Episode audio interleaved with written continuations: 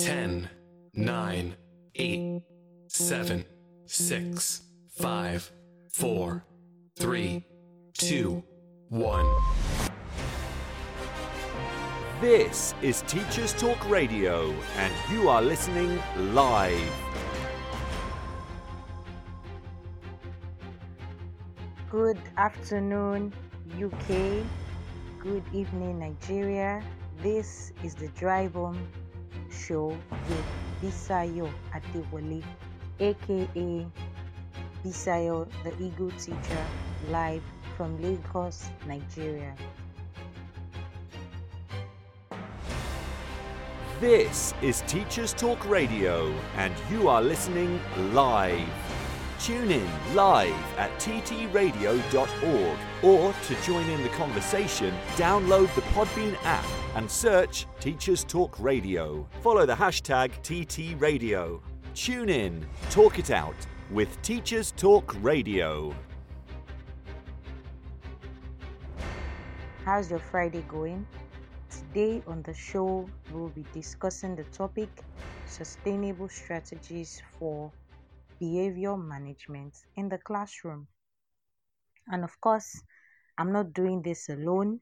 I have two amazing teachers who will be driving this conversation on the show today. Today, we'll be talking about sustainable behavior management strategies in the classroom. How do we manage positive and negative behavior of learners such that it leaves a lasting positive effect in their way of life? Why are most strategies being used by most teachers either ineffective or short lived? Sometimes these strategies even leave a negative effect on the learners. It changes their mindset, it changes their perspective towards life, or knowing to the teacher. While I wait for my guest teachers to settle in, I'll share my experience about how a common strategy used by teachers while I was in high school influenced my mindset, my perspective, and my reaction towards examinations and success. So, you see, back then, my high school teachers used this strategy um, with a good intention. You know, it was to motivate us to study hard and prepare for exams better so that you know we could uh, get good grades. So how did they go about it then? After an examination it uh, or a test they come back to the class to share the test script and um, after they have marked after they've reviewed it they come to the class to share the test script and then the teacher begins to call out students based on their scores, starting with the highest score. So they go this way. If you scored 70 and above, stand up with your scripts. 69 to 50, 49 to 30, even to the point of calling out those who scored one, and I mean one over a hundred. So, what happens afterwards? We begin to compare ourselves. There's shame, there's regret, there's pride, you know, for those that scored 70 and above. You know, all sorts of emotion starts flying around amongst us. Why? This is because some students with high scores probably cheated, while some with low scores just happened to be a victim of time and chance during the examination. So, how do we reconcile that? I remember a time when my high school friend, just after an examination, smashed a calculator on the wall and cried out loud after an examination, regretting that, you know, the calculator malfunctioned during the exam, which should have um, gave her wrong scores and prevented her from answering all the questions, hence the reason for her low scores, of which the teacher had already called her out in front of everyone in the classroom. Teachers who used this strategy had the good intention of motivating the high scorers to keep it up and the low scorers to work harder and the low scorers to work harder to level up and avoid being embarrassed. So I don't even know whether to call this a good intention or not. What I can say is that the strategy gave us a shallow mindset for defining success, both in the classroom and outside the classroom. So we went through school seeing success in the results and not necessarily the process. So it doesn't matter what happened, it doesn't matter how you how you get to do it, just get an excellent score. And a common saying in Nigerian language that goes this way no be everybody we go school local way.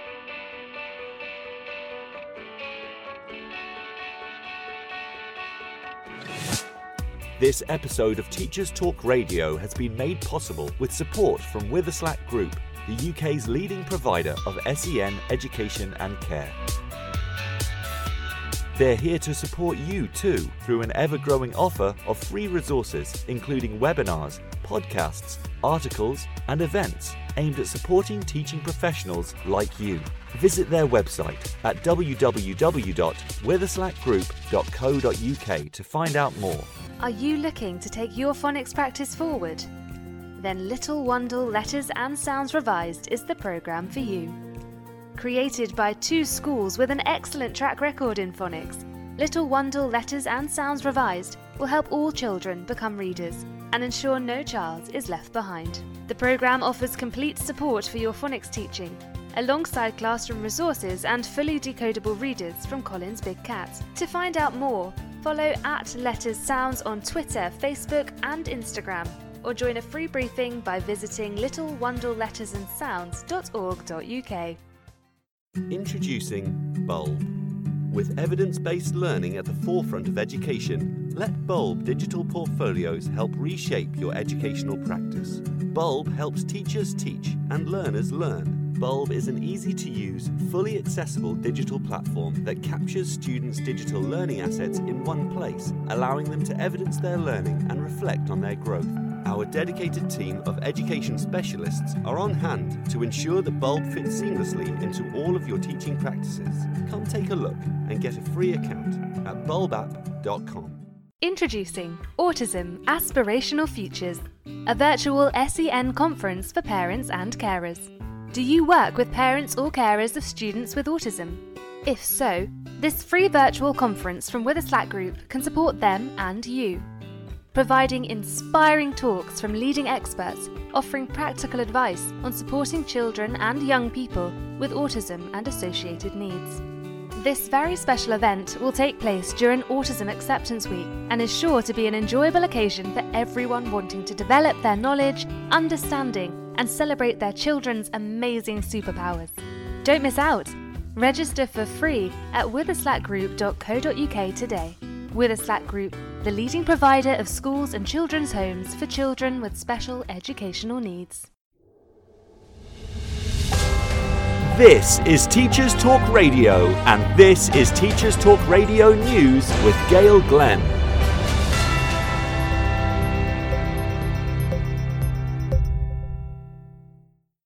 Research which was carried out by the National Day Nurseries Association has found that 95% of nurseries in England don't have enough to cover basic costs following the impact of the COVID 19 pandemic.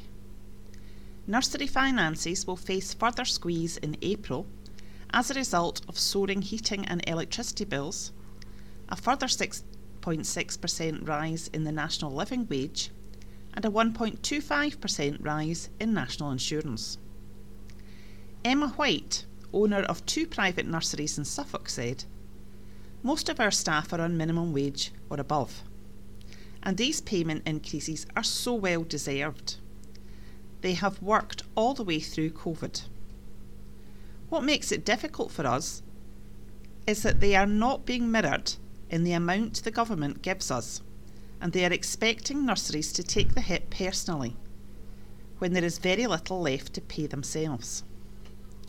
We have had to keep doors and windows open in the nursery for ventilation because of COVID, which means the heating has to be kept on. Within months, our heating bill has gone up by a third and will go up again in April. A government spokesperson said, The early years of a child's life are the most crucial, which is why we have invested more than £3.5 billion in each of the last three years to deliver the free childcare offers, including the 30 hours a week for working parents.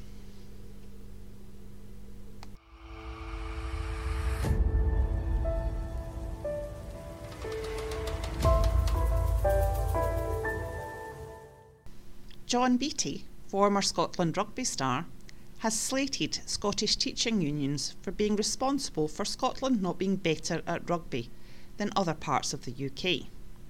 He said, We are a small rugby playing country. Teacher strikes in the 70s and 80s, I think, killed off much sport in schools in Scotland. His comments followed six Scotland team players being disciplined for a post match trip to an Edinburgh pub after their Six Nations victory over Italy in Rome on March the 12th. John Beattie's comments have prompted a healthy debate about the direction Scottish rugby should take and come despite the last teacher strikes in Scotland being in 1985 to 86 in protest at pay and cuts by the Tory government under Margaret Thatcher. This has been your latest Teachers Talk Radio News with Gail Glenn.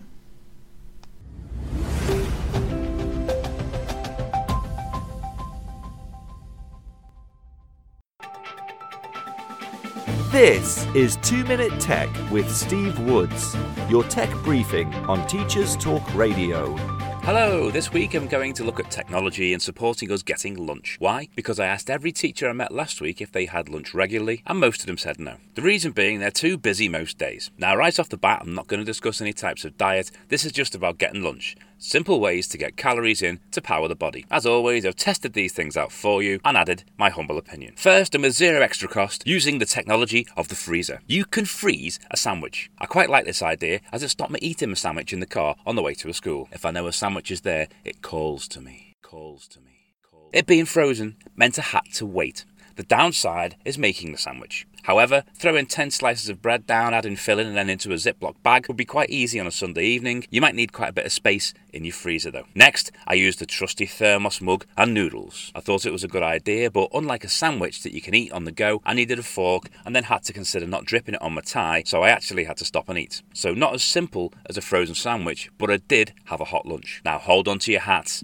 I tried this again. I did enjoy a hot lunch, so I smashed the noodles up before I put the water in the second time around. That day, I drank my lunch. No need to find a fork, lid off, quick swig of noodles, genius. The downside I can see is washing the mug. I know I'll find it on the draining board waiting to be washed when I want to get out the door. Finally, I tried a snack bar. You can get these quite cheap online and you can find them to match most dietary needs. It was definitely the easiest option, but would be the most expensive over time. For me, it didn't feel as lunch like, if I was being totally honest, but it did the job of rapid calorie input on the go. So, in conclusion, if you're not having lunch, why not try one of these ideas? You will definitely feel better for it. P.S. I googled International Lunch Day and it actually exists. However, it's on the 10th of March, so we've missed it.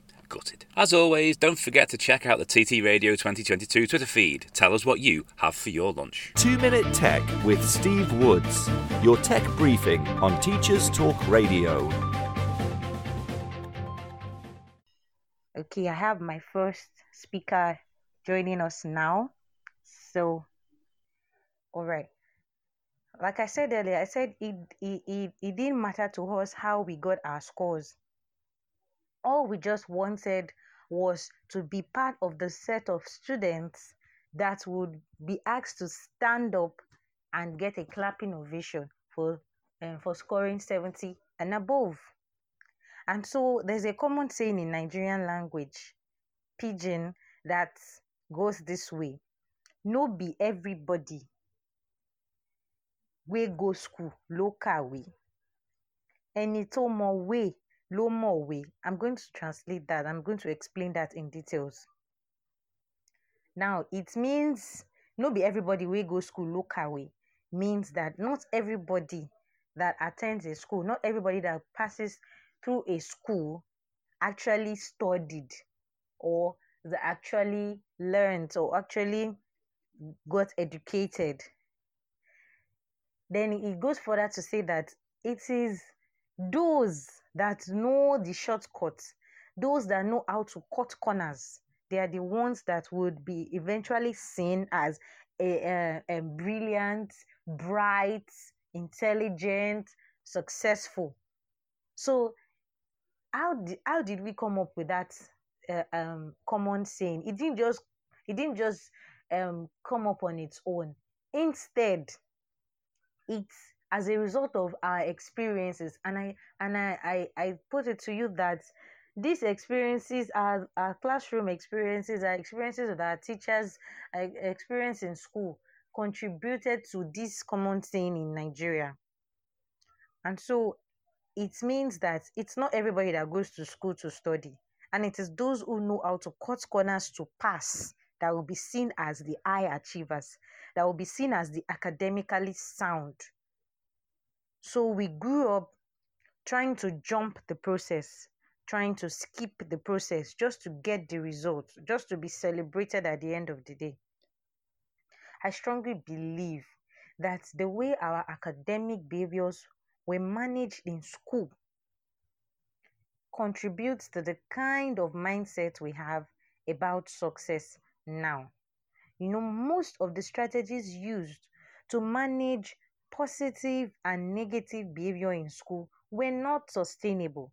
And I'm afraid most of these strategies are still being used in school by teachers in this century.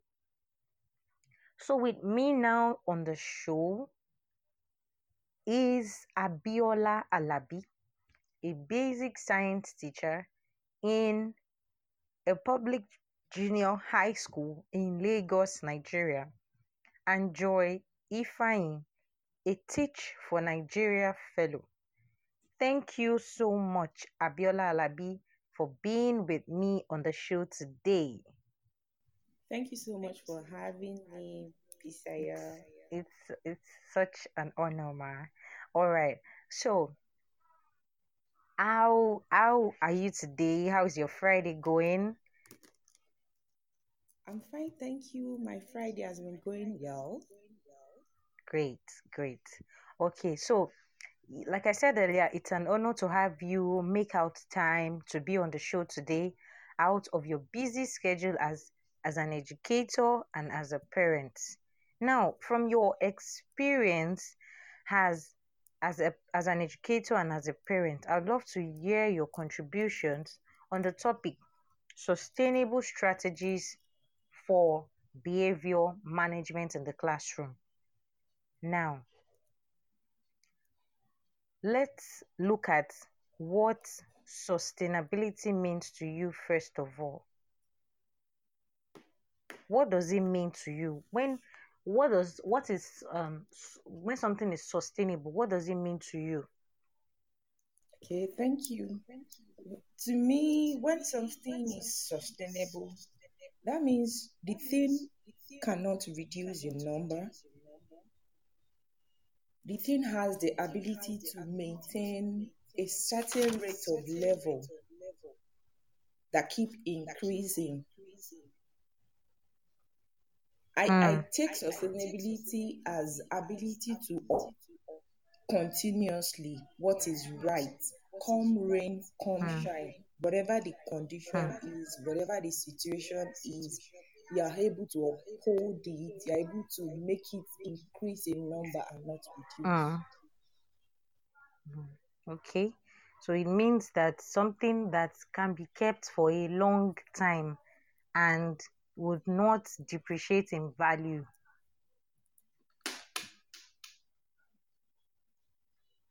Are you with me? Yes, I'm with you. I'm with you. All right. So something that will um that increases in number and without depreciating in value. Yes. Something that that can be sustained, just as the word implies. Yes. Yeah. All right. So I'm going to ask uh, the other speaker to please call into the show so that she can join us live as a speaker. All right. So going on, what does behavior management mean to you this time around as as a teacher? What does behavior management mean to you? What does it mean to manage behavior Hmm. in the classroom? I must be sincere in answering this question. To manage behavior in the classroom, especially when you have students that are more than 40, 50, Hmm, a large classroom. like a hundred or a hundred plus students in your class, having to manage their behavior is um it means you guiding them. You're Mm. guiding them towards acting the right way. You're guiding them towards having the right behavior, having the right character, having the right attitude towards everything, not just the academics alone. It has to do with the way they behave. Like, let me cite an example now. All right. In a class where you have um, student and you're teaching as a teacher and you ask a question and you have a lot of students raising their hand. Mm. I'm sure you would have experienced this, which I have done several times. Mhm. Some students will purposely raise up their hand because they want to disrupt the class, not Mhm. because um, they want to answer the question. True. And you have students that are really in line with you, that are listening to what you're saying, they have something to contribute.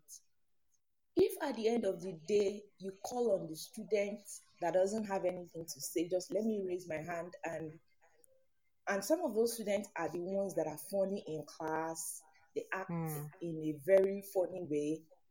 And while raising the hands, you see a lot of students in class, they will be laughing, you, you, and some might talk, some might might not talk.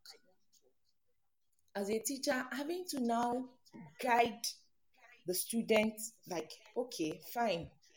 I know you happen to be the comedian in the class, but please, this is time to be serious. Ella, Yeah, you I'm still with with you. me? yes, I am. Okay. So having to now guide such students and other ones in the class to ensure that they behave the right way, they behave in an appropriate manner, whether lesson is going on or not, means behavioral management. Hmm. So now you've cited an example using sort of a negative behavior, right? Because the the the learner the learner um the learner's behavior will in a way disrupt the class. So it's Yeah. left for the the teacher who is more of a classroom management expert to you know manage that behavior so that the learner is not embarrassed and at the same time the class is not disrupted Yeah. So are, are we are we on the same page Yes, yes, we are. all right so um thank you so much for that explanation we have uh the other teacher with us right now Joy Ifeanyi, a Teach for Nigeria fellow. I introduced her earlier before she joined us and would like to hear from her now. What does behavior management mean to you as an educator, as a classroom teacher? Thank you. First of all, thank you for joining us. It's an honor to have you here. Joy, are you with us? Okay, good evening, everyone hearing my voice. So I'm so glad to be on the show. And the question is behavior management. So for me as a teacher, behavior management is the process, the strategies, the techniques that I go through to support my learners to Mm. make positive choices. So everything I put in place to ensure that my learners make positive choices because you know learners have choices to make. So for me, managing their behavior is helping them, supporting them, using every means, the strategies, the techniques that I can to ensure that they make positive choices against the negative choices that mm, are mm. available. So, mm-hmm. and when they do this, it helps to create a conducive atmosphere for learning. Mhm. So when all my learners are, you know, making positive choices, doing the right thing at the right time, you find out that you won't struggle as a teacher to impart knowledge. Mm-hmm. That's what behavioral management means. All right. So, um, going on, um, still with you, Joy. Yeah. Yeah. Um, what are the common behavior management strategies that you have experienced, uh, uh, either as a learner while you were in school, or the ones that you have used in the past as a teacher, or the ones you've seen other teachers use? You know, before you joined us, I shared an experience of how my high school teachers managed um, positive and negative academic behavior. And so, uh, um, please help us turn off your notifications because I can hear the vibration. Yeah. So, um, I shared my experience of how I don't know if you also had that experience where teachers had the good intentions of motivating learners to work harder towards um, scoring high in exams. And so they use the strategy of coming to class to share the test script or the exam script, and then they now start calling out the scores. You know, if you scored 70 and above, stand up. If you scored um, 50 to 69, stand up. To the point that they get to the to those that scored one or nothing, and then everybody, you know, different emotions flying around. There's pride on the faces of those that scored high, regardless of how they even got the scores. You know, um, there's shame, there's regret. I, I shared an experience of how one of my friends then she finished uh, the exam and smashed the calculator on the wall you know violently. I've never seen her in that kind of um, acts before and she was crying eh, with so much pain and regret that her calculator um, did not function well during the exam and so it gave her wrong figures and so she became part of those that stood up for low scores you know so we had this mindset of success being just the results and up to now that's that's part of a part of us still sees um uh, success as that. I'm talking generally nigerians generally i don't know people generally. And that's why we have this common saying in nigeria that any uh, no be everybody wey go school ló kàwé ẹni tó more way, low more mọ̀wé. I don't know if you are familiar with that saying. So now do you have any um do you know of any other common strategies that teachers use that you have experienced as a learner? It might be a good strategy it might be bad whichever one that teachers have been using but and and tell us how effective it was how ineffective it was. Okay, so you know wh- while you were saying this, I it took me down memory lane, and I remember as a learner what I went through the very first term I resumed in a new school. So I got into Federal Government Girls College, and hmm. it was my first term, and I wasn't used to this calling out of grades. That was the very mm-hmm. first time I was going to experience it. And because I was new, I did write some tests. I did some. It was during the period of assessments. And it happened that they still had to do the division by you know the num total number of subjects and so it made me to be among the last three. Oh my god Hmm. the day they called our results because they call from first three you know and then they go 70 and above and then Mhm. last three my god i was the last of the last three it was like the ground should it was like the ground should open and swallow me. Like i cried my eyes.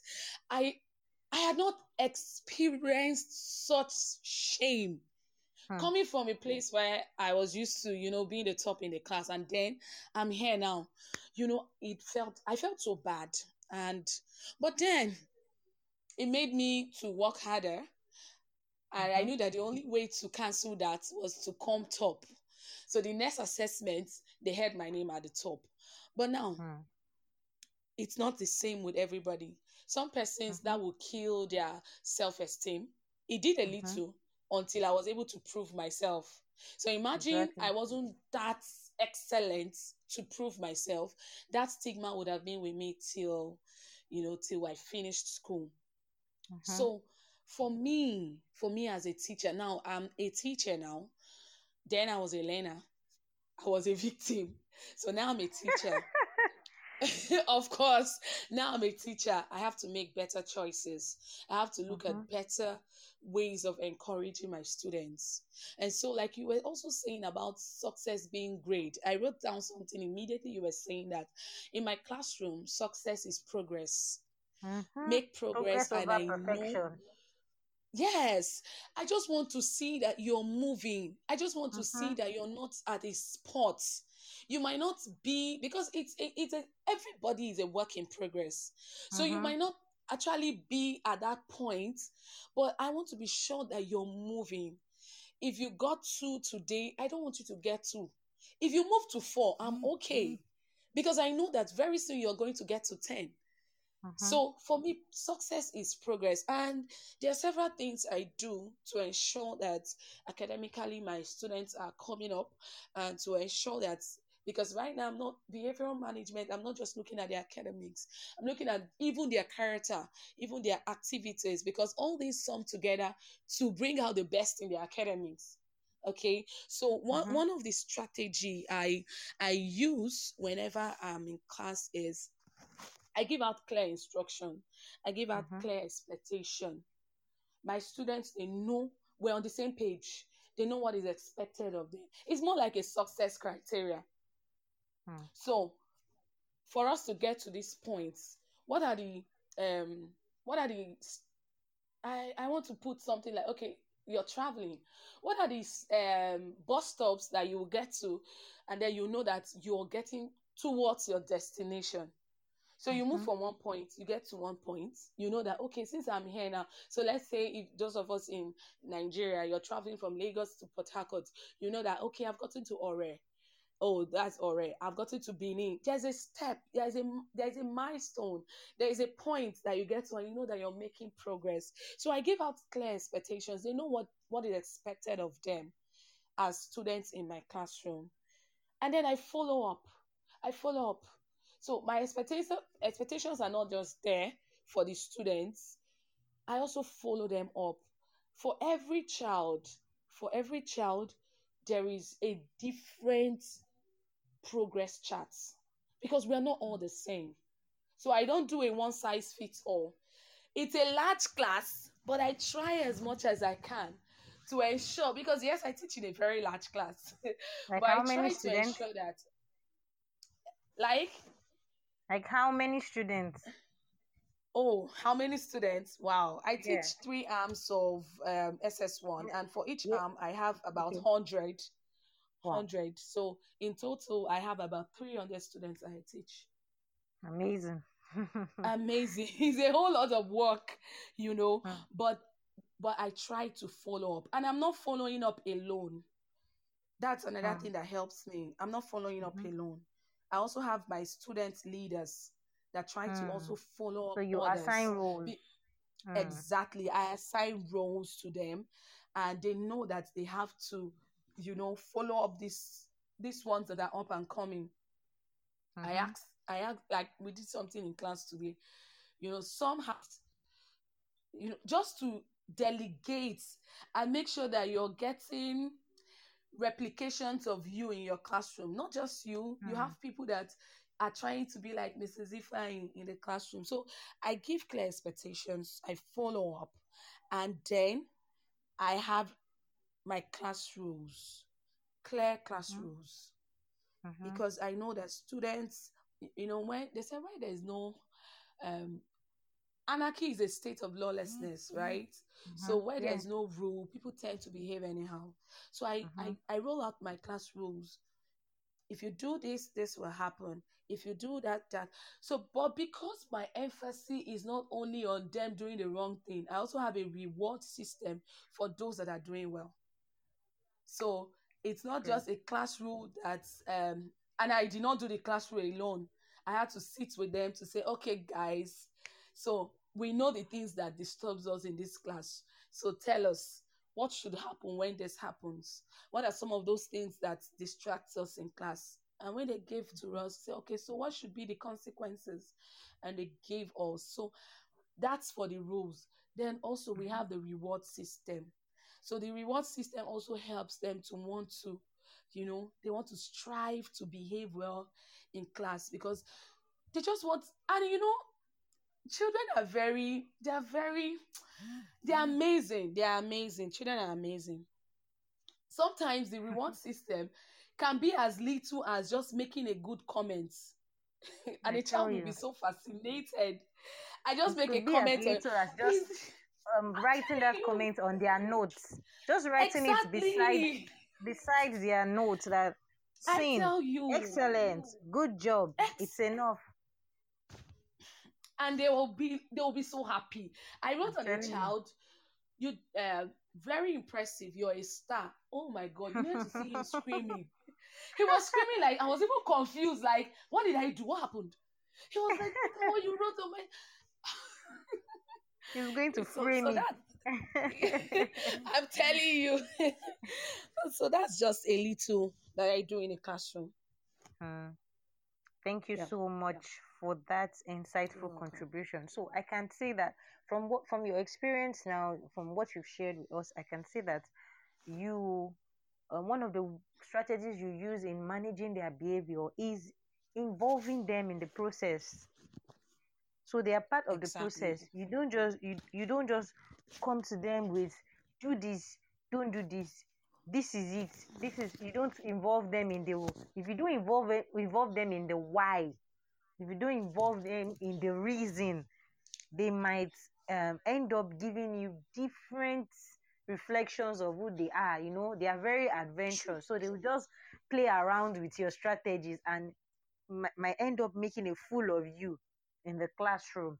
But because you involve them, you make them part of the process. That way, they are they feel responsible for their behavior, and uh, by extension, not just in the classroom, even outside the classroom, when you are not even there, they begin to apply this this kind of behavior, this kind of you know way of life in other things that they do.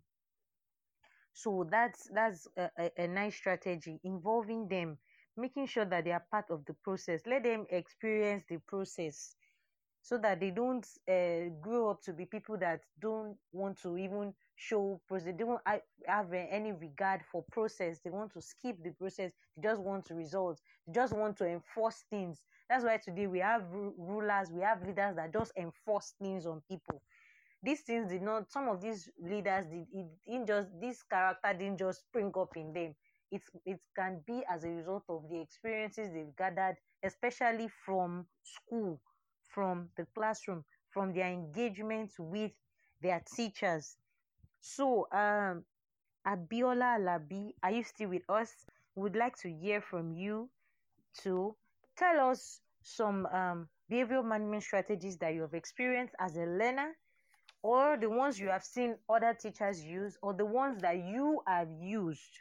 Tell us, talk about the effectiveness, talk about the um, ineffectiveness. Just tell us, we want to hear about these strategies. Okay, thank you very much. Um, let me share my experience as a learner. All right. my experience as a learner was um, it was a very funny one, which affected my self esteem as a learner then. Because mm. um, I had teachers that their focus is always on those outstanding students, the brilliant ones, those that can talk. So the rest of you that um, don't get to talk, you're the slow learners. And mm. I could say it affected me while I was in the junior school. And then it took time before I could come out of that. It took a lot of time, even while in the senior school. I could say I, I started coming out of that when I entered university. Like, hmm. I'm like, I just the I've I, I, while I was in the junior school, I, I never saw myself as the average student. I'm like, we are just the we are dear students. Not like I was troublesome, but I hmm. wasn't mm. outspoken. Let me use that word. I wasn't outspoken. I wasn't outspoken. And then I wasn't um, the first in class. So I'm like, oh, my teacher's attention are not on me. Though I was a gentle mm-hmm. type, so that affected my self esteem in terms of my academic performance. Hmm. Which, when I became a teacher, I'm like, God help me. This is not going to be my focus. And I would love to be a teacher I never had in terms of behavior, in terms of all round student, being an all round student to my students. So something happened in my class this week. There's this student that sits beside the assistant class captain, which I get to send on errand. I never knew this girl has been watching me. Hmm. So most times when I get to their class, if there's no teacher, they greet and we relate. After normal talk, I walk up to the assistant class captain and I say, How are you? There are times I don't say how are you to everybody in the class. But it's been part of me before I talk to a student, I'll ask, How are you? I never knew this girl was noticing. So this mm. week, I entered into the class and I'm like, How are you? She responded, and I gave her the information. And the next thing I heard from this girl was, Wow, Mrs. Alabi, we are not nice at all. I'm like, What did I do? There's something you have been doing that is not good. I said, Please, can I know what it is? She said once you just enter into the class, the next person you go to is the assistant class captain and you tell hmm. her how are you. I said, I'm so sorry about that. Like I never knew the simple how are you that I get to tell this girl is already affecting the girl that sits beside her. So I hmm. needed to like say, I'm sorry about that how are you? And I mentioned her name. She was like, I'm fine. And I peck her on her forehead. I pecked her on her cheek. Like, you know, I don't do this to the assistant class captain. If you see a lot, if you just see the number of students that are, just to make her feel special. If you see the number of students that were now coming to me, like Mrs. Alabi, my own too. I said, okay, no problem. Ah. and that was how I'm like, that really touched me. Like, just the little how are you that I say before I give an instruction to this girl really affected the other girl beside her. Like, you're not even asking me. And I'm like, wow, I need to work on this. Like, not having to have like one particular child that you send on errand or you have special interest in shouldn't be the way Hmm. Fine, the rest might not do it perfectly well the way the other person would do it. I learned that okay, I need to like now let just like um the other person said, I, I assigned role to this particular person, but rather than allowing her alone do it, mm-hmm. let her have another person to assist her. That um before closing that day i needed to do something very close to their class. I had to walk up to her and mention her name. Mm. how are you? She was like i'm fine. Okay come. Pick a broom in your class. I need you to help me do this here. If you see how she was smiling Like, Mm. yes, now, now, now you're making me feel like You're giving me a sense of belonging. a You're making me feel like parts. Yeah. Okay, thank you so much for that insightful contribution. Um, I, I can while you were talking, I just I just noted something down. Like for you, your strategy is focusing on the emotion, the emotion behind the behavior. So imagine that this learner, because she feels like you are not giving her the attention, and so she needs to start, you know, throwing tantrums in the classroom while you are teaching or whenever you are around. You know, if that is what would make her um would make her get your attention you know so instead instead of you know uh, you realizing that there's an emotion that is fueling this negative behavior. You now start addressing this behavior. Oh this girl she's so rude. This girl she's so uh, she she knows what she's doing. She's intentionally frustrating my class. She's this she's that you know coming up with different conclusions without realizing that emotion that was fueling that behavior. So for you you use you use their emotions. Your own strategy is um using their emotions to get them to behave in the right way in the classroom. So you you you put yourself in their shoes. You make them feel part of the process. You make them feel like they are part of the process. You make them feel like they are special to you. So you don't make any learner feel more special than the other.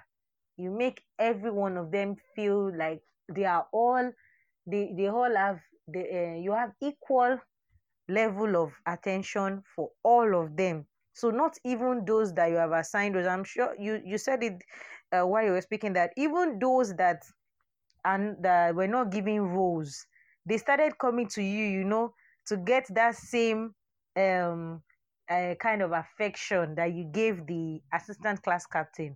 So you see because you've attended to that emotion you're able to get positive behavior trust me there is no time an admin will walk into your class and will not meet your class uh, uh, you know will not meet your class stable and settled you know with great class control. And then everybody begins to talk ah um, alabi alabi is the best teacher. Alabi is a classroom management expert what did you do? You simply use the strategy of emotions appealing to their emotions. So that's another thing that i have learned. And uh, I, I wasn't joking when I told you the listeners that we have two amazing teachers. Uh, for those of you just joining us, this is the Drive Home Show with Bisayo Adewale live from Lagos, Nigeria, and we have been talking about sustainable behavior management strategies in the classroom. And we have been driving this conversation with Alabi Abiola, a basic science teacher in a public junior high school in Lagos State, and Joy Ifeanyi, a Teach for Nigeria fellow, and uh, she teaches English studies too. So, and um, before you joined us, Joy Ifeanyi shared a strategy, and uh, for her, what she does is that she assigns roles and she allows the students be uh, she involves them in certain behavioral uh, rules rules that guide their behavior. She involves them. So they are part of the process.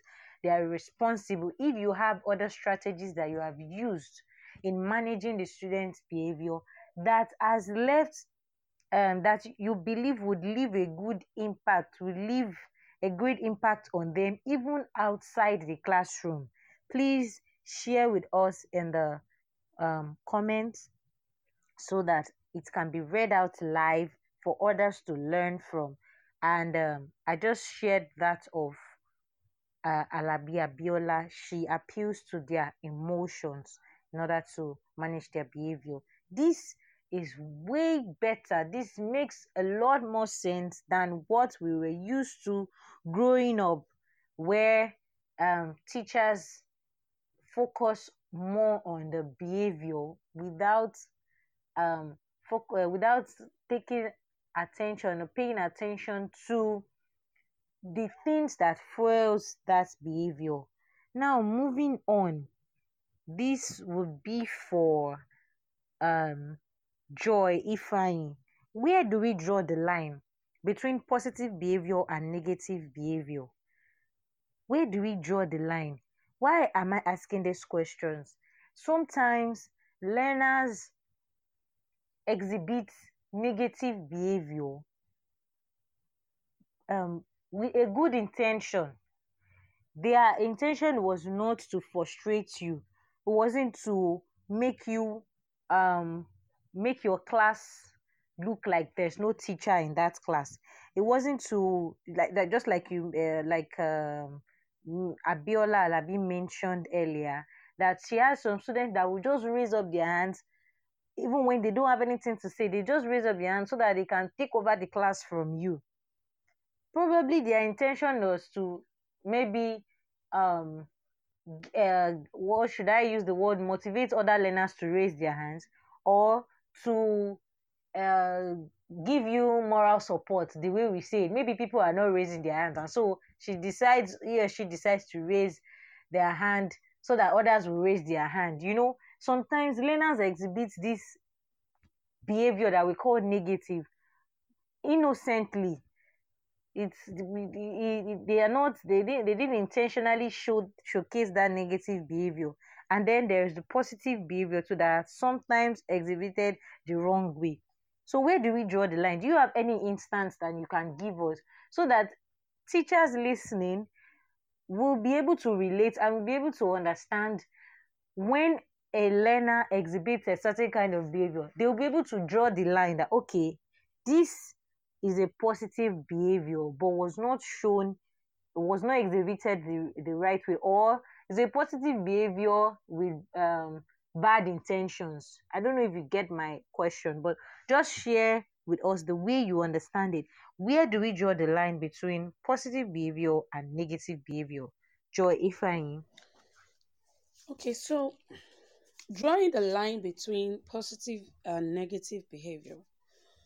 For me, I would say any behavior that does not contribute to the smooth running of our lesson does not hmm. contribute to us achieving our objectives for that day is a negative behavior. It doesn't matter hmm. how um, how nice it is, but if it doesn't contribute to our to we getting to our objectives, then it's a negative behavior. Because sometimes in class, students will want to do some things, and I tell them, wow, that's a good thing, but it's not the right time for it. Hmm. Yes, it happens a lot. So let's say, for example, I I walked into okay, my classroom. We have a affirmation that we say. Okay. Class affirmation, yes. So one of the things I try to do with the students is that I make them do this self confession every time okay. I walk into the classroom, we have it already pasted somewhere, so they, they recite it. Now okay. you've done it, we've said our class affirmation. There is a purpose for it. Uh-huh. It's not there for fancy. I want you to say this until it gets to your subconscious and it becomes a part of you. Now, it's a good thing that they always they love to chant it. It's nice. Okay. But imagine that lesson has started and a child is chanting affirmation. I can relate. Like, you know, you will just be like, hello, where are we? what are we doing now? You know, so it's fine that the child is saying he has not said anything bad. He did not use any derogatory word. He has not done anything bad. He has said the class affirmation that you uh-huh. always want him to say. But then it's the wrong, it's the right thing at the wrong time. Uh-huh. So that's why I said for me, where I draw the line is at the point where whatever you are doing, it might be good for you, it might you might think that it's a good thing but if it doesn't contribute to our objectives for that lesson then it is a negative behavior and it should be stopped Mm. so taking an example of what our teacher said um, mrs abiola a child wants to it's good that you're showing confidence it's good that you want to contribute it's good that you're an active participant in class because i also Mhm. want to appreciate my learners when they are very active in class oh well done you're an active participant it's good that you want to show me that you're an active participant but then Mhm. don't raise your hand to distract others don't raise your Mm. hand to and that's why there's this thing i do just to ensure that because students are fond of they can do that. I know that when she was saying it i was like this could be my classroom too. But there is this process i've i've been trying to we're not there yet. It's a process but we have started. And this is what i do. When i ask a question i tell them to put on their thinking cap. Because i don't want them to rush we have this tendency to i want to be the first to get it. I want to be now in trying to be the first to raise hand in trying to be the first to get it you miss some things there. So i always give them that before you raise your hand think about it. Put on your thinking cap. Mhm. let's go. I give you some seconds. Okay you're sure that you've come up with something. Let me see your hand. Because at that point where they're having that pause i found out that those that really do not have anything to say after that pause they will not they are very reluctant to raise their hand again. Because one you have to put on your thinking cap. I'm not in a hurry to hear you say nonsense. I want to hear you say something.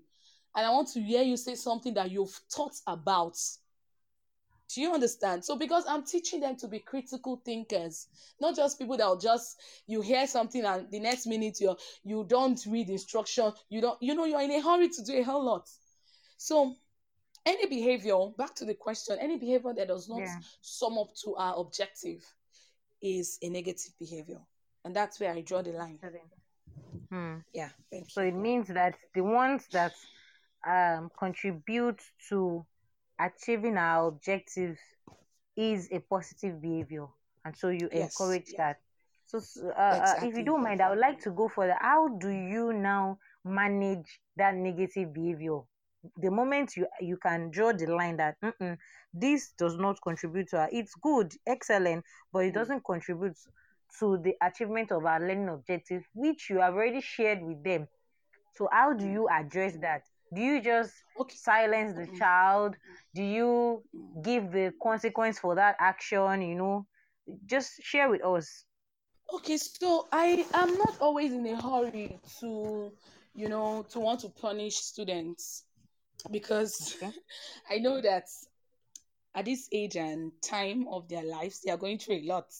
So, what I do is depending on the negative behavior, Mhm. depending on the negative behavior, some negative behaviors, I use my non-verbal skills. I use Mm. my non-verbal communication. So I see a child doing something that does not contribute to what we are doing. I don't want to Mhm. just, you know, distract my lesson. I give him my eyes. I give him that look, Hmm. you know, that teacher's I look hope not that that teacher's child. look. no, you just you just look at the child and the child knows that because yes, we communicate not just verbally. You know, we use our body body language, we do all that. So why we're teaching them to also note and you know, they give you this eye contact also. They know but you as teachers, we know that most times when a student is doing something and you know that you don't want to end your lesson, sometimes you have to give that eye contact. You give that non-verbal communication um, you use your non-verbal communication, and the child will stop whatever he's doing. You know, so Mm. you've succeeded in stopping the negative behavior, and also you have achieved your lesson because you did not have to halt the lesson. Now that's why I said Mm. for some, for some things that I know that I can use my non-verbal skills, but for some others too, I it depends if it's something that the child has uh, said if it's something that the, uh, the child has said, yes, I could. I don't ignore everything. Yes, because mm. you don't want others to feel that the child has said something and you you just glossed over it. So this mm-hmm. thing is cool.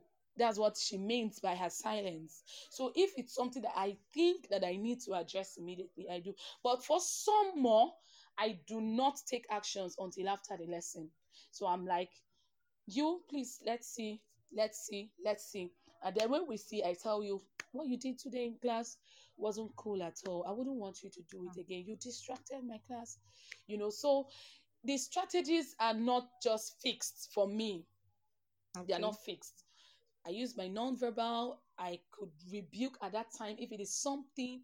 Let's say a child, you've asked a question and the child has given a wrong, a practically wrong answer, and you don't mm-hmm. want it to look like um, you don't want to shock the child.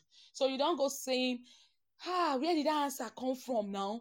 What are we even learning? Mm. That will make the child feel bad. Wow, that's mm. a good attempt, but this would have been better if you said it when we did this topic. That would have mm-hmm. been an excellent answer.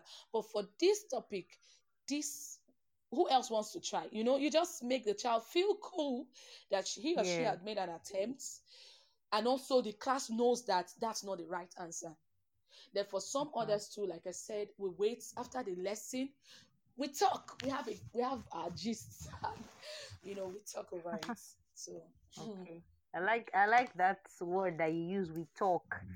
You know, yeah. it's, it's um, it's is reminding me of um, some of the things that I put together for the next show, which is um, going to be on alternative disciplinary strategies, and talking is one of those strategies.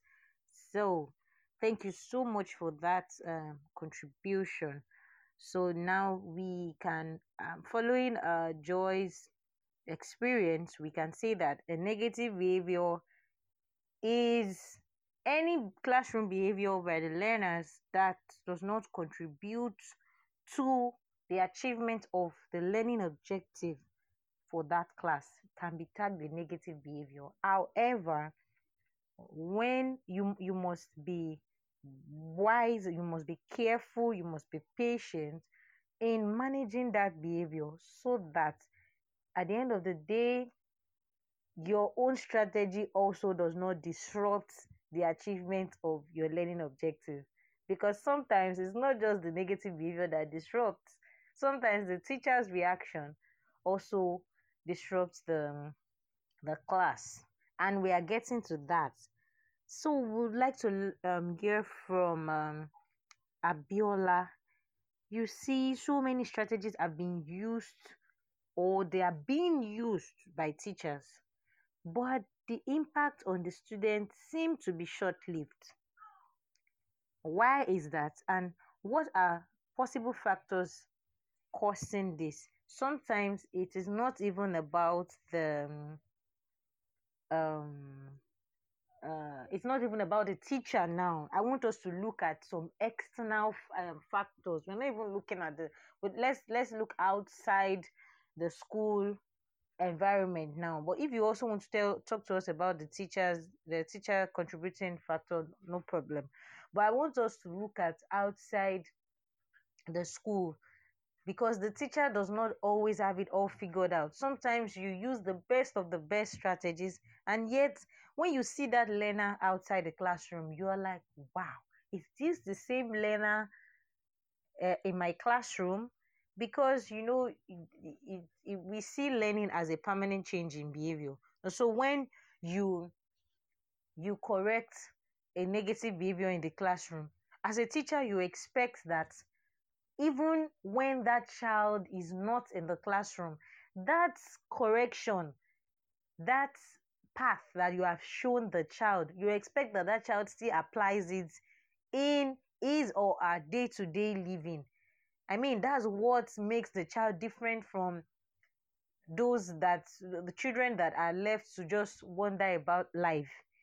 You know, ch- children that don't have access to the kind of um training that you are giving that child in the classroom. So, what's the essence of of using all these strategies when it only ends in the classroom?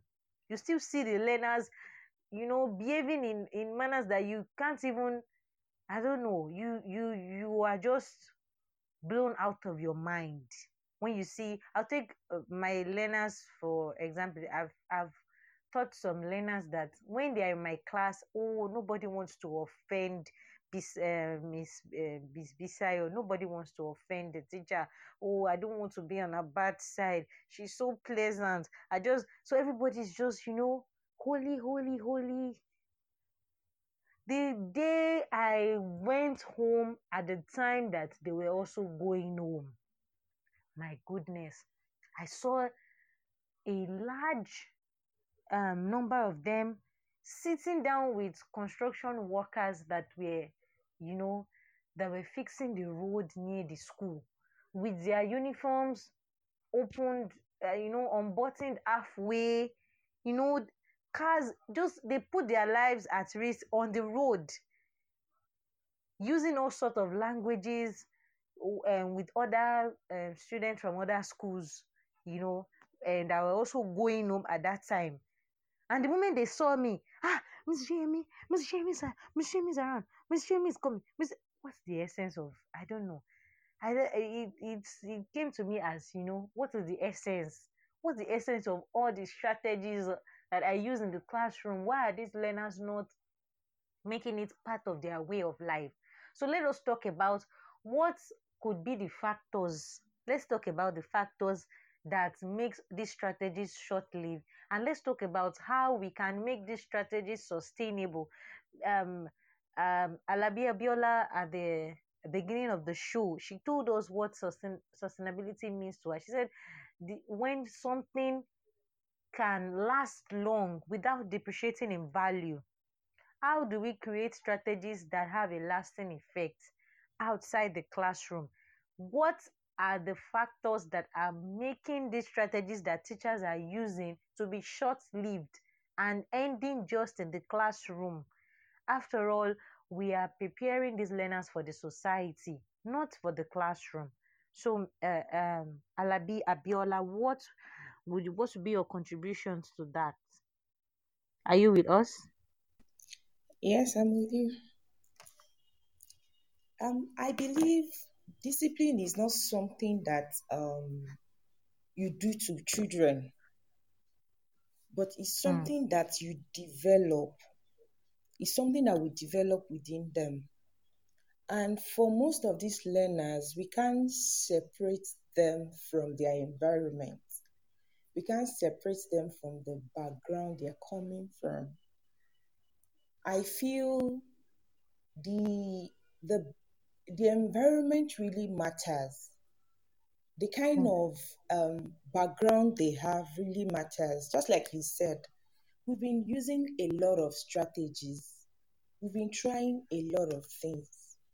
And one thing I do as a teacher when I have opportunity to speak with parents is I try as much as possible to let them understand that fine, your children are living in this kind of environment, but please, ma, please, sir, try all you can to model the right behavior for these children. You don't want your child to behave this way and you're behaving that way. You're already telling the mm. child this is the way to go. I try mm. as much as possible to let them understand that the little I can do as a teacher, I would do. But please, ma, please, sir, ensure that you model the right thing for them. Let me take, for example, the father and mother are home, and there's somebody coming around that mommy or daddy doesn't want the person to disturb her, like maybe the person is coming for what she doesn't see as an important thing. And uh-huh. the next thing you say is, that person I'm hearing her voice, please tell her I'm not around. and you are inside.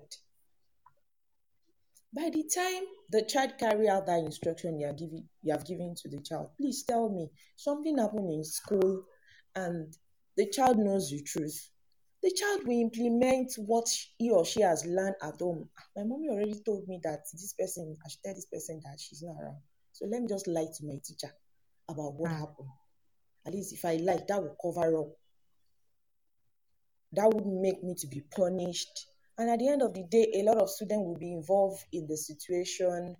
And if care is not taken and one is not patient enough, you might not see the results you might not hmm. be able to resolve the issue at hand. So it still go back to the parents. As much as teachers are trying their best, they're using a lot of strategy. They're using um, they try as much as possible to model the student behavior. Parents mm-hmm. too, and then the environment, just like the saying in Yoruba that um, it's one eye that give birth to a child but it's mm. a lot of highs. Like it takes a, a village to raise a child. Mm. The child sees what the neighbors are doing. The child sees what um, they are watching on TV. The child sees what the celebrities are doing, and a lot of them want to do that, whether it is positive or it is negative. Mm-hmm. That's the more reason why a lot of parents should try and control what their children are watching. They should not just be left unguided. Like teachers ensure that as much as they are within the compound from the time they entered till they mm-hmm. leave the school, they are guided.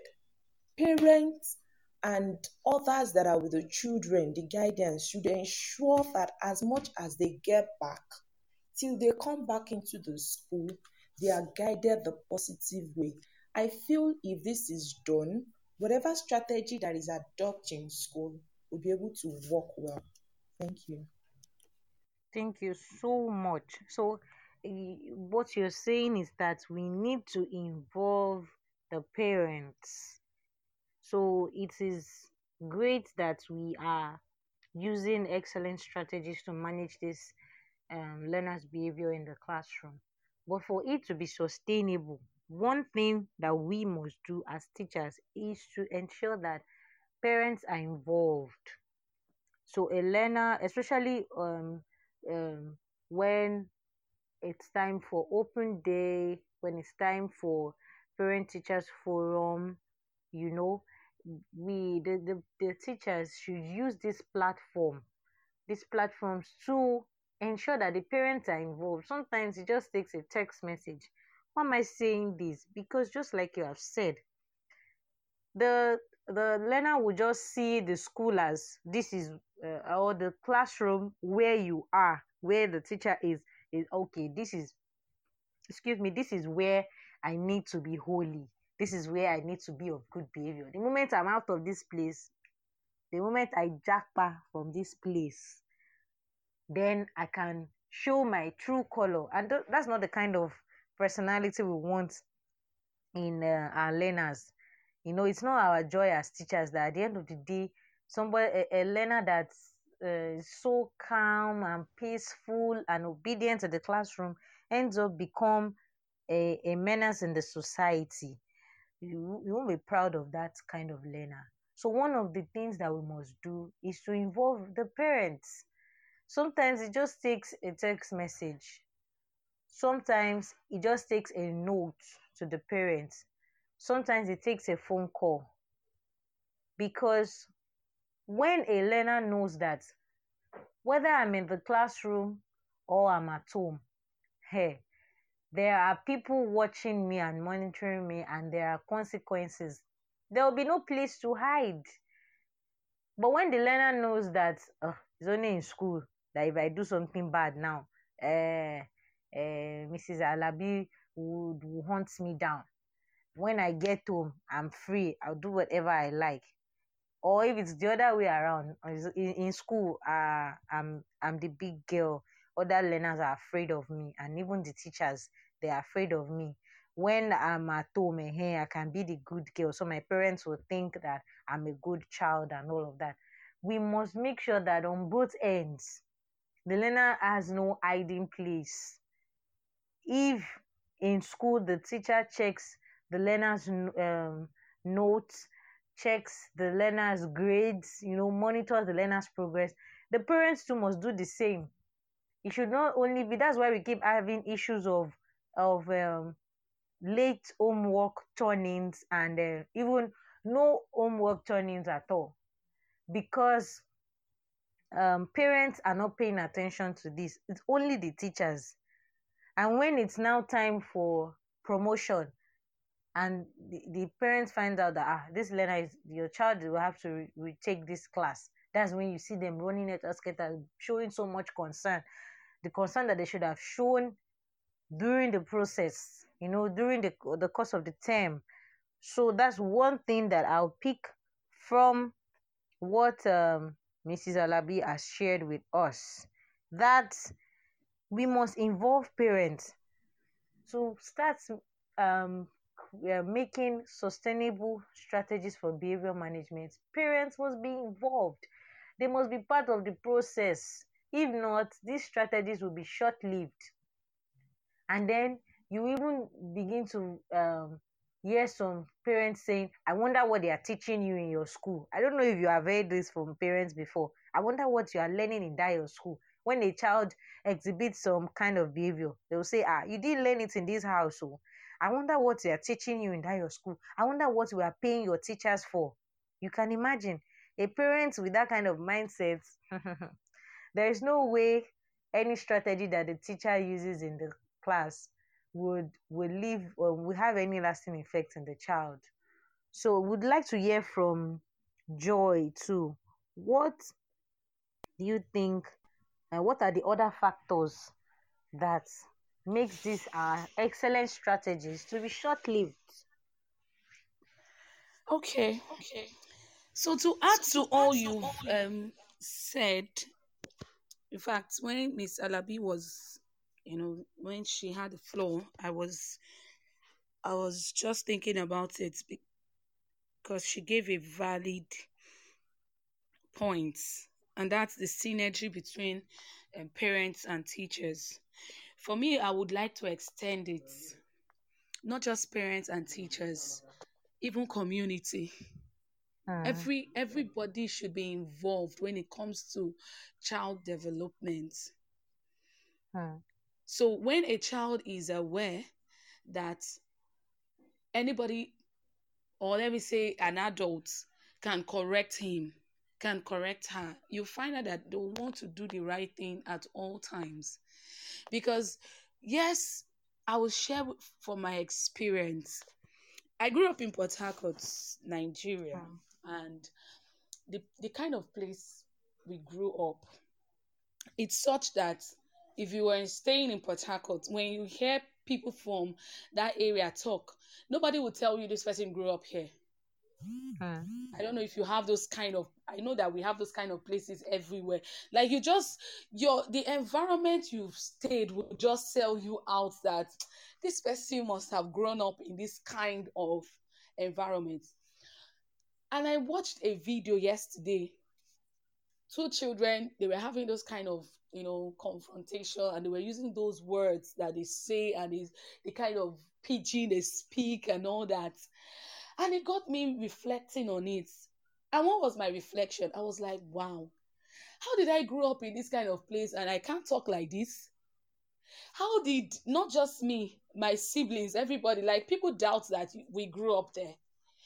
It's because, one, apart from the school, my parents were very intentional about us. Mm. Mm. They did not want to hear that your background is what is making, you know, making you act or behave in this particular way. So they were very mm. intentional. And so our parents, it's time for them to get intentional about their children.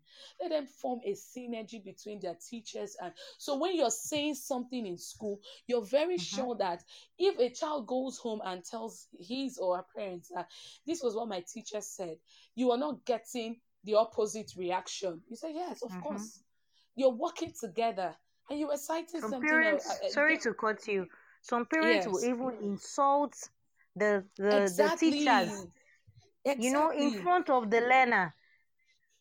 So so when you do that, you're saying that you're watering down what the teacher whatever Exactly. whatever the teacher says henceforth will be seen as one of those things. She's just talking. Do you understand? So I I buy that idea. And another thing that can cause this is influence. Our hmm. children, what's who is influencing them? Who is influencing that child? Who is that child? Who has that child picked as a role model? And hmm. that's why I said the society, because children will tell you this person is my role model, and then you you sit down and you look at it that why is this person your role model? And the child tells you, you know, a lot of things. So one of the reasons why it looks like what we're doing in the classroom is not enough is because one, we might not get all the support we need from our parents. Our children have influence. People that influence them, apart from the teachers, they have people that influence them. And another thing can also be a kind of family experience. Yes, family Hmm. experience, family values. Hmm. Now, this time is not just um, having a synergy with the family. What are the family values?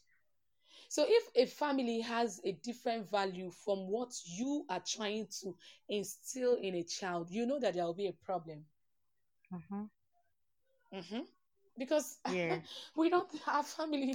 We don't. This is not. You know, in their head is like a, um, it's like a fracas, like a fight, because Hmm.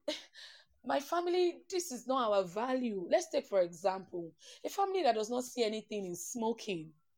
Oh, your ch- of course. When my child gets to fifteen, what's there in smoking? It's not a big deal.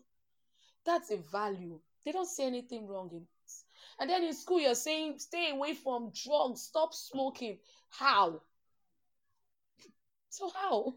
So, I feel another thing that affects this is, apart from all we've mentioned, our family values Mhm. also. Because the child will Mhm. return to the family, he will return from school to the home. So, what happens there? What He happens there? The spends more time at home than in school.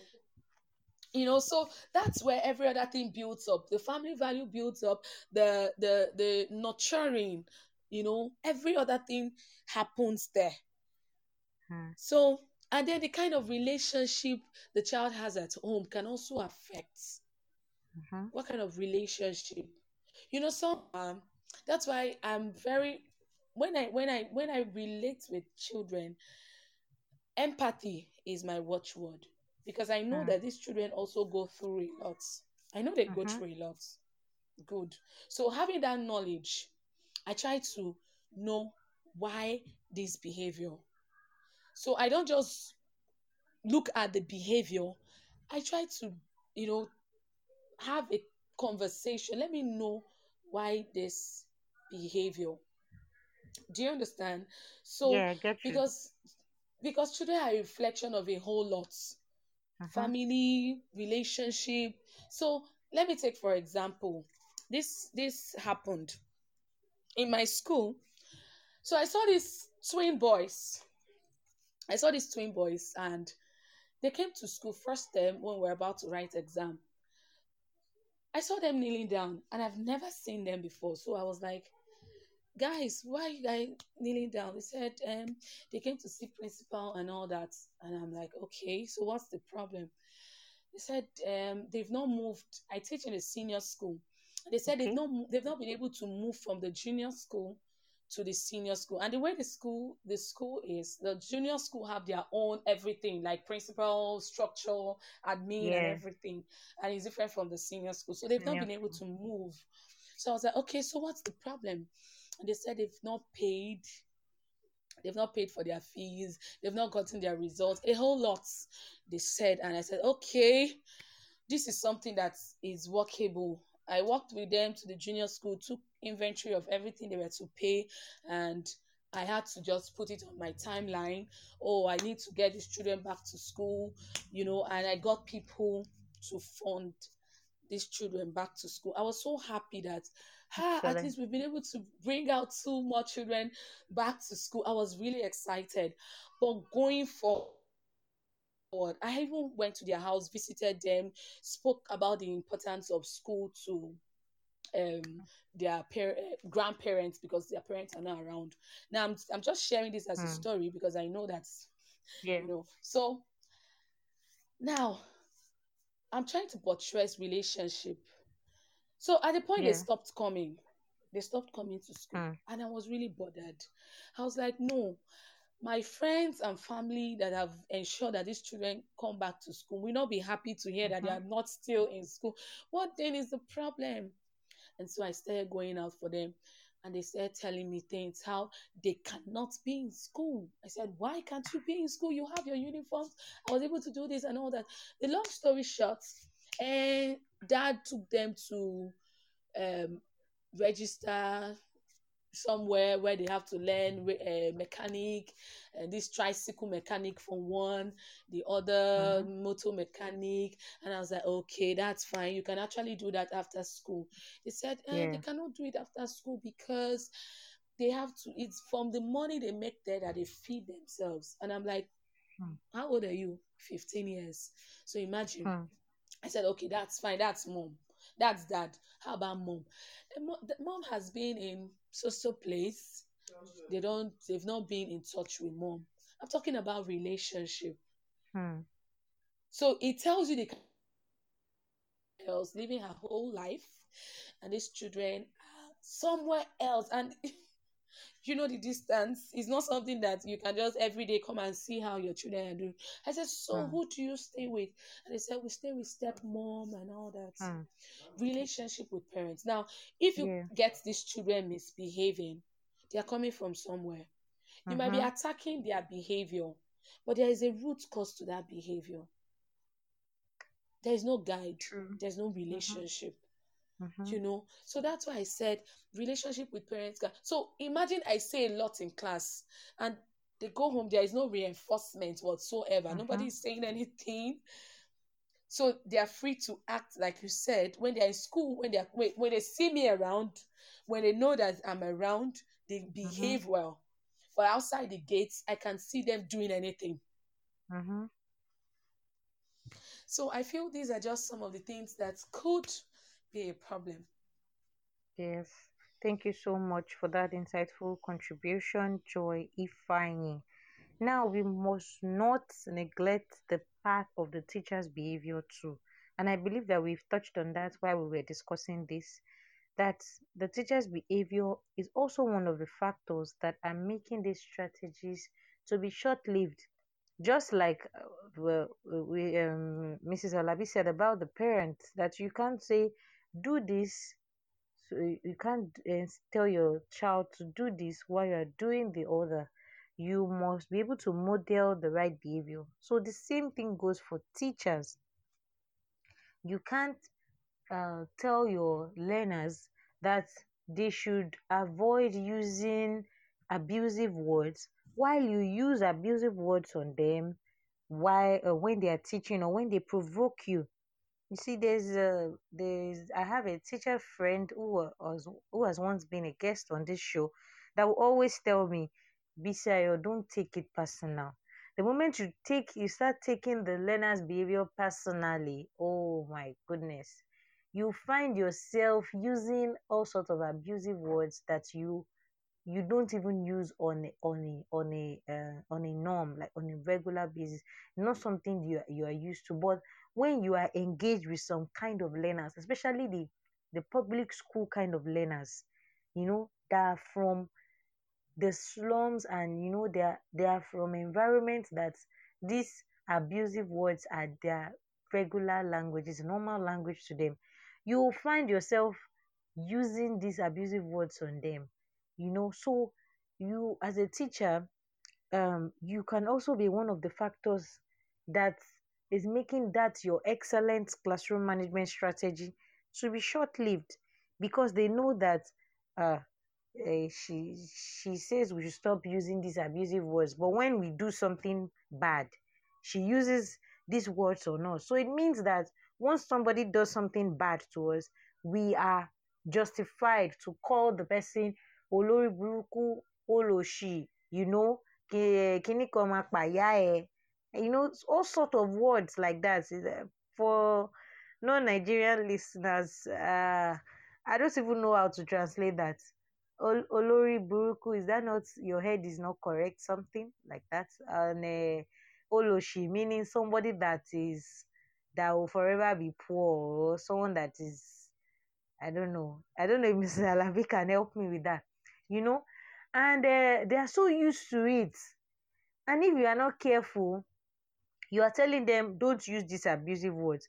When they provoke you in class, sometimes you might find yourself using these abusive words. So what's the essence of uh, of uh, correcting them when you are not modeling it? So we must take we must take that into consideration as a teacher. And one of the ways that you can make sure that your behavior is um, fostering a sustainable behavior management strategy is to not take don't take things too personally. Don't uh, in in yoruba we say ma waye maya meaning that don't don't you know don't just tight everything to your chest. You need to relax because you are human just as these learners are humans too. And then we need to be must calming down exactly be calming down. Just like uh, joy Ifeanyi said she said she's not always in a rush to react to negative behavior. She's not always in a rush because hey if you react by impulse my goodness you will find yourself calling these learners names that you won't even call your own children. Just out of anger out of impulse. So there's this exercise i usually practice i before i answer any letter i i count 1 to 30 before i'm done counting 1 to 30 my countenance alone is enough to make that learner apologize immediately. I'm sorry ma. I'm sorry ma. And the whole class is apologizing on their behalf because uh, i don't know. Thank uh, thank god that my my uh, amazing guest teachers are also public school teachers so they can relate. They know the kind of behavior that you you have to put up with every day with with uh, over 50 learners. You heard uh you heard um mrs alabi and mrs Ifeanyi saying that they they are in charge of uh, 100 200 300 learners on a daily basis. So um we pray that we'll continue to be strength, strengthened every day because this is what we love to do. Um so to wrap up the show do you have any final words that you would like to share to a teacher to a learner that, that is listening now or that will be listening to the recording of this show who would like to go first okay miss joy Okay, I would like to say kudos to every teacher. You are doing an amazing job. Don't relent, don't give up. Your reward is in heaven. And just to draw our attention, you know, when I made this post, when I made a post about this program on um, Facebook, maybe uh, Miss uh, Bisayo, you will check later. I this evening I got a comment on it, and the comment was from my primary three teacher, and she was like, "She was my pupil." I could imagine the joy in her heart when she saw that. I'm talking about primary three. That's a long time ago. You know, Hmm. I could just imagine how she was feeling when she was making that comment. So I want to say Hmm. to every teacher here that you're doing an amazing job. Mm-hmm. Very not too far from today, you'll be glad at all you've done. You'll be glad at your Mm-hmm. students. When you look back, you'll be happy that, yes, thank God this person passed through me. So keep up, Mm-hmm. don't relent. We are getting there. Yeah, we are. Mrs. Alabi, any final words? Oi, every teacher is really doing well. You're doing well. Oi, all teachers are doing well. What I would just like to encourage teacher is um, whether you're in a public school or you're in a private school, because if as a public school teacher I hear what some private school teacher says, I'm like, hmm, the one seeing it that way. oh. We are all on the same Hmm. page. Hmm. Because some, some of them will be like, ah, you guys are enjoying, you're free. and I'm like, my lot. darling sister, hmm, there are times I close late, not because my organ wants me to close late, but because of my passion and some things I need to clear. And they're Mhm. like, "Ah." so I like to encourage all teachers to continue to do their best. Don't be stagnant. change is a continuous thing. We shouldn't have a fixed mindset. Mhm. We should always go for more, and God Mhm. Almighty will reward us. Our reward is starting from this heart, though. It's from Yes, this oh. heart. I usually tell teachers around me, like, what I am doing, I'm seeing the effect in my life. I'm seeing it in the life of my children. As Yes, much as already. we try our best to do what we know that is the best for the children, we are impacting their lives, our own children too. Somewhere, somehow, God will have a way of bringing helpers their way, and even things just get to happen to us, and we're like, God, I can see your hand handwork. So please, teachers, don't relent.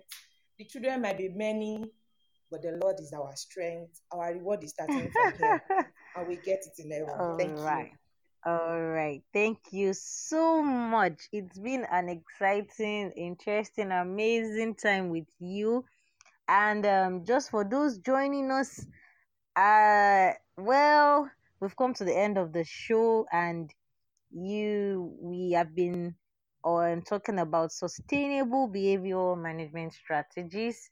And um, just a summary, we said that we we discussed that to make this strategy sustainable to have lasting effects on our learners even outside the classroom we must involve the parents we must involve the community and teachers must also model positive behavior at all times by not taking things too personally by calming down.